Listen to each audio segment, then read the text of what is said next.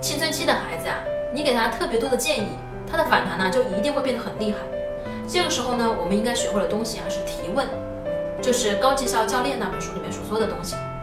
你要问他这件事情你是怎么想的，那么如果这样做的话会有什么样的后果，对吧？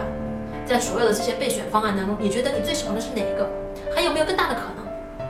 你看，当我们用 G R O W 这四种问题，G 是目标，R 是现实，O 是选择，W 是意愿，用这四组问题问过去啊，这个孩子的思路就逐渐清晰了，他能够找到自己的责任感。一个人做事呢，最重要的就是来自于他对现状的认知，还要有责任感。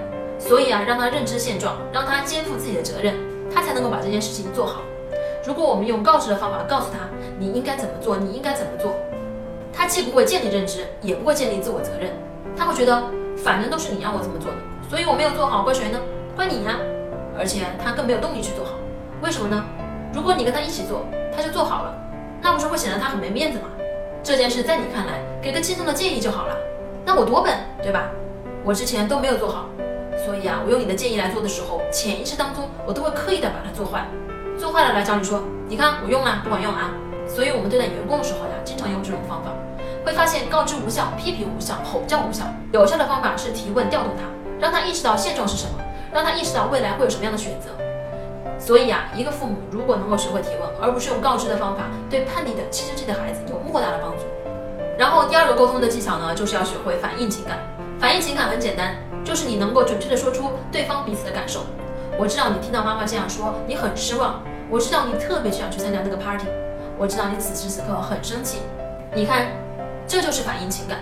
当你能够准确的说出对方此刻的感受的时候啊，你就等着那个奇迹发生好了。什么奇迹呢？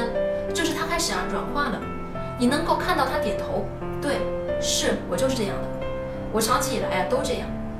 你们从来都不关心我，你看他开始倾诉了，开始说话了，这就好了，不是大喊大叫的状态，他的情绪水平从高到低了。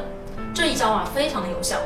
不仅能够用在叛逆的孩子身上，用在老公身上也一样，用在客户投诉身上也一样，这是一个通则。这个方法叫做倾听。